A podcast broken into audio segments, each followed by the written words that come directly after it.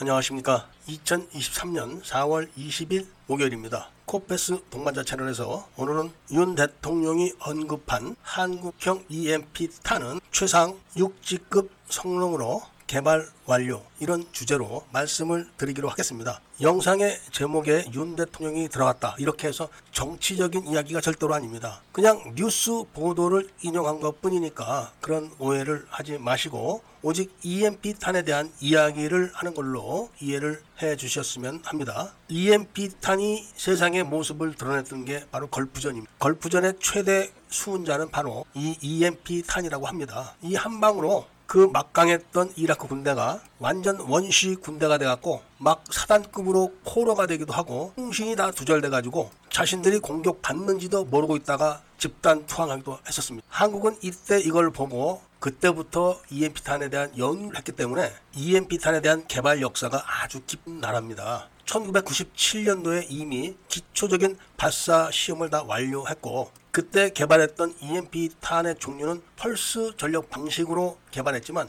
지금은 그걸 다 끝내고 전자기 압축 방식이라는 기술로 다른 종류의 EMP탄을 만들고 있다고 합니다. EMP탄 기술을 미국과 러시아, 중국만 갖고 있다고 하지만 러시아와 중국이 갖고 있다는 EMP탄은 핵발 방식으로 알려지고 있습니다. 만약에 EMP탄에 대한 기술이 많이 발달돼서 전술용 EMP탄을 러시아가 갖고 있다면 벌써 이번 우크라이나 러시아 전쟁에서 사용을 해서 피해를 막았을 겁니다. 그런데 그러지 못했다는 것은 그런 전술용 EMP탄이 없다 이런 겁니다. 러시아가 없기 때문에 당연히 중국도 없습니다. 그리고 일본도 없다고 합니다. 그렇기 때문에 지난 정부에서 일본과 외교 마찰이 심했을 때는 일부러 EMP탄에 대한 정보를 슬슬 흘려서 일본을 위협을 했었다. 이런 말까지 나왔었습니다. 아시는 분들은 다 아실 겁니다. 한국이 공식적으로 EMP탄을 개발하겠다. 이런 발표를 한 해가 2009년도입니다. 그래서 2015년도에 개발을 마쳐서 실전 배치를 하겠다. 이렇게 발표를 공식적으로 했었지만 그 후로는 일체 발표를 하지 않았습니다. 이게 워낙 비밀을 요하는 그런 기술이고 사업이기 때문에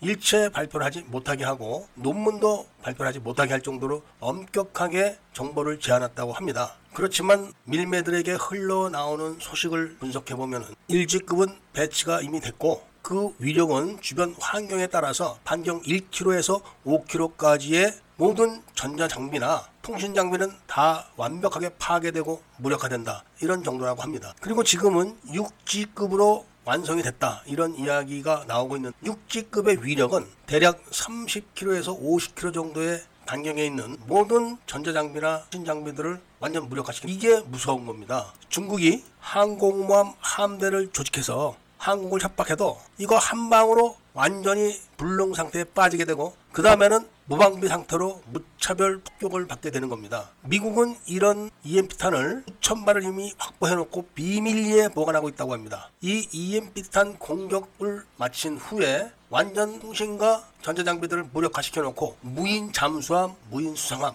무인 공격기로 다 무차별 폭격을 한 다음에 그 다음에 미국의 무시무시한 항공모함 함대가 일제히 중국으로 돌격을 하게 되면은 중국은 그걸로 끝나는 겁니다. 총한방 쏴보지도 못하고 그냥 거덜이 나는 겁니다. 그렇기 때문에 지금 중국이 손톱만한 대만을 놓고 으르렁 으르렁 되지만 실제로는 아무런 액션을 취하지 못하는 겁니다. 과거 걸프전 때는 전폭기에서 이런 폭탄을 투하했지만 지금은 기술이 발달돼 가지고 다연장 로켓포에서도 발사가 가능하다고 합니다. 그러니까 사단급 부대까지도 이런 전술용 EMP탄이 지급이 돼가지고 공격을 하게 되면은 요즘 무기들은 거의 대부분의 장비가 반도체가 안 들어간 게 없습니다. 하다못해 소총에 달린 조준경에도 반도체가 들어가기 때문에 다 무력화가 되는 겁니다. 그리고 기동 장비인 군용 차량들에도 전부 다 반도체나 전자 장비가 부착되어 있기 때문에 그냥 걸어서 다녀야 되는 겁니다.